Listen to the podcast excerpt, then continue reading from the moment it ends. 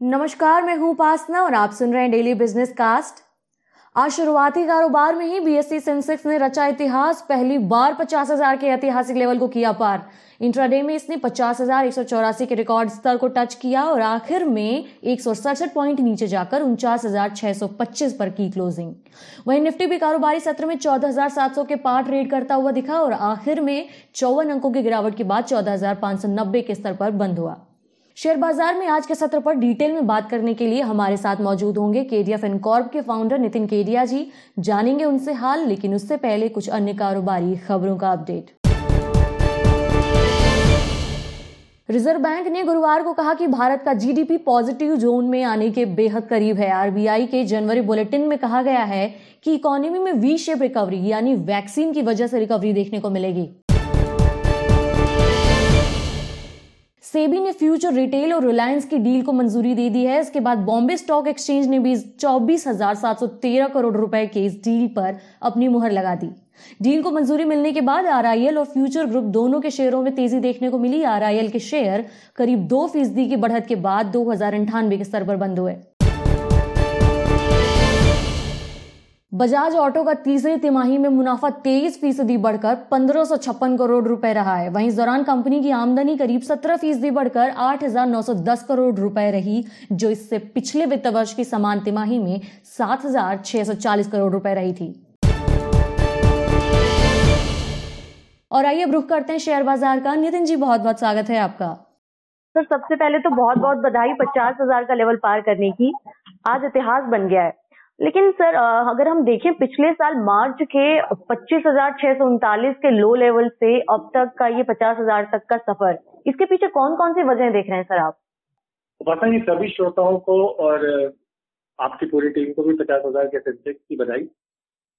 देखिए, जहाँ तक फैक्टर्स की बात है तो मैं समझता हूँ कि जब भी अल्ट्रा पेसिमिज्म होता है, और अल्ट्रा पेसिमिज्म के बाद जब रिकवरी आती है तो it is always a V shape recovery और जैसा कि आपके माध्यम से हमने अपने सभी श्रोताओं को बोला भी था। पहले निफ्टी के लिए पंद्रह तारीख के पहले आपको साढ़े चौदह हज़ार निफ्टी क्रॉस कर जाएगी और सेंसेक्स जो है वो गणतंत्र के पहले, छब्बीस जनवरी के पहले पचास हज़ार क्रॉस कर जाएगा।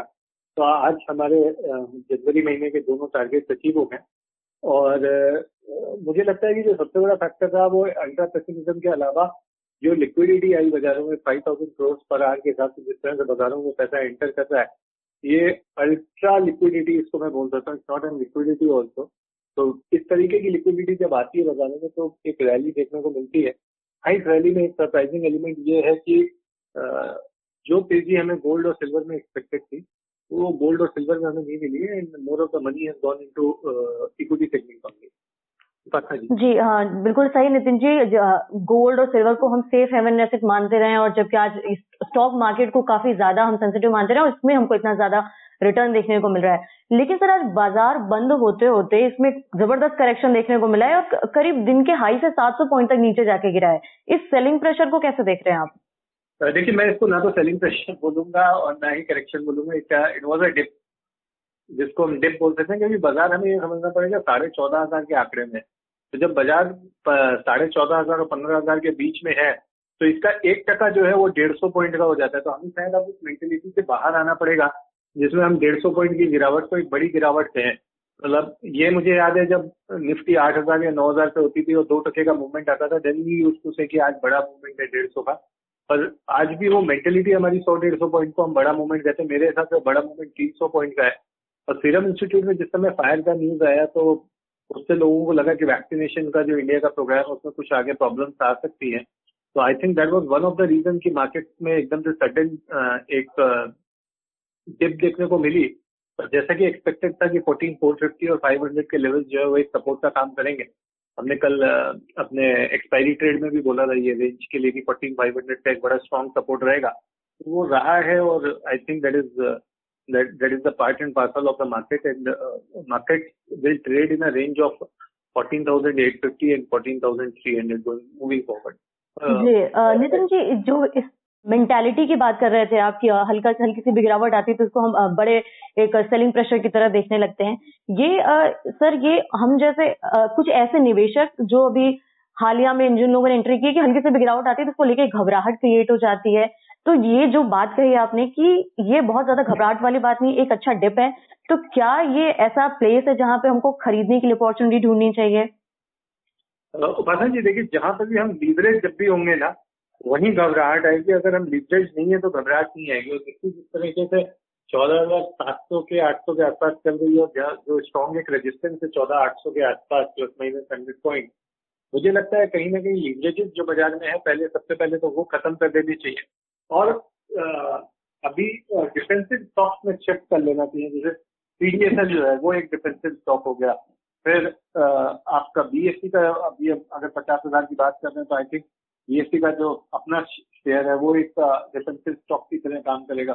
और मुझे कहीं ना कहीं मतलब जब भी मैं चार्ट देखता हूँ या कुछ एनालिसिस करता हूँ तो I am now cheerful with the stocks like Asian Paints and Berger paint मुझे लगता है कि ये ये स्टॉक्स में आगे जो बीटा स्टॉक्स हैं, इनसे थोड़ी सी दूरी बना के रखनी चाहिए और H D F C bank C D S L B S C M C इन स्टॉक्स में जो सेफ़ रहते हैं ज़्यादा, इनमें ज़्यादा इन्वेस्टमेंट करनी चाहिए और अभी भी मैं ये बोलूँगा लाइफ इंश्योरेंस सेक्टर के अंदर भी मुझे लगता है कहीं ना कहीं कुछ ना कुछ बजट में आने वाला है। क्योंकि कंटिन्यूस एक एक्यूमुलेशन ऑफ़ द डिलीवरी जो है, वो वो लाइफ इंश्योरेंस स्टॉक में हो रहा है।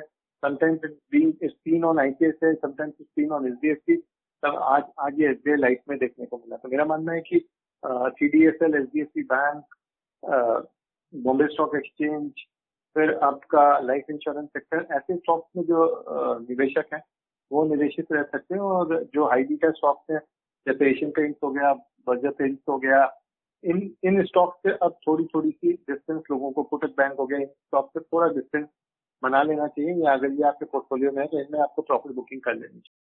नितिन जी, अभी हमने बजट की बात की इकोनॉमी में इकोनॉमी को और ज़्यादा आगे बढ़ाने के लिए बजट में ज़ाहिर तौर पर ऐसे उपायों पर ज़ोर रहने वाला है।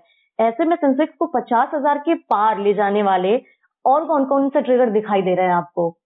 देखिए, मुझे लगता है जहाँ तक अगर हम सेंसेक्स के ट्रिगर्स की बात करें तो I am very bullish on the real estate and DFC sector तो मुझे लगता है कि कहीं ना कहीं अगर इकोनॉमी को रिवाइव करना है तो ये दोनों ही सेक्टर्स में एक अच्छी गवर्नमेंट की तरफ़ से रियायतें आ सकती है तीसरा सेक्टर जो मुझे बहुत प्रॉमिसिंग लग रहा है that is the dairy sector and logistic sector क्योंकि डेयरी सेक्टर भी काफ़ी एम्प्लॉयमेंट देता है और गवर्नमेंट ने काफ़ी टाइम से किसानों की इनकम डबल करने को लेकर कुछ स्कीम्स भी चलाई है और जिस तरीके से किसानों का आंदोलन चल रहा है।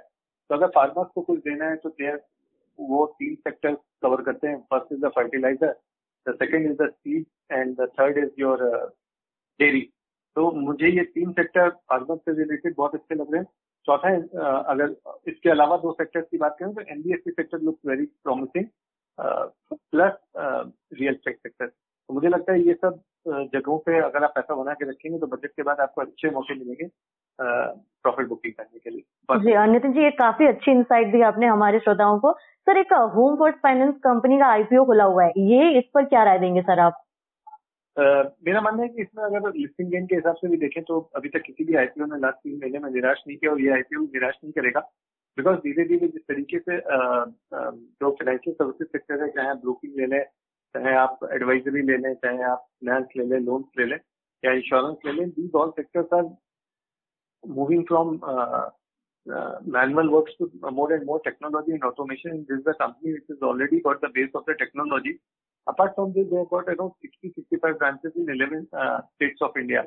So probably they are uh, one of the very, uh, they've got a very good books with uh, controllable NPAs and all that. तो आई थिंक इसमें अगर लोग लगाते हैं तो 15 से 20 परसेंट आपको लिस्टिंग गेन भी मिलेगा प्लस एनुअली ग्रोथ भी मेरे को ये बहुत अच्छा स्टॉक लग रहा है आने वाले समय में शायद हम उसको eight to ten times profit book value पे ट्रेड करते हुए देख सके नितिन जी एक सुबह सुबह काफ़ी अच्छी खबर देखने को मिली है कि रिलायंस फ्यूचर के डील को सेबी की नॉड मिल गई है। सर इसका आरआईएल को कितना फ़ायदा मिल सकता है? देखिए मैं टेक्निकल लेवल से आरआईएल से बात करूँगा बिकॉज़ फंडामेंटल्स तो कल रिज़ल्ट आने वाले हैं और उसमें काफ़ी कुछ डिपेंड करता है।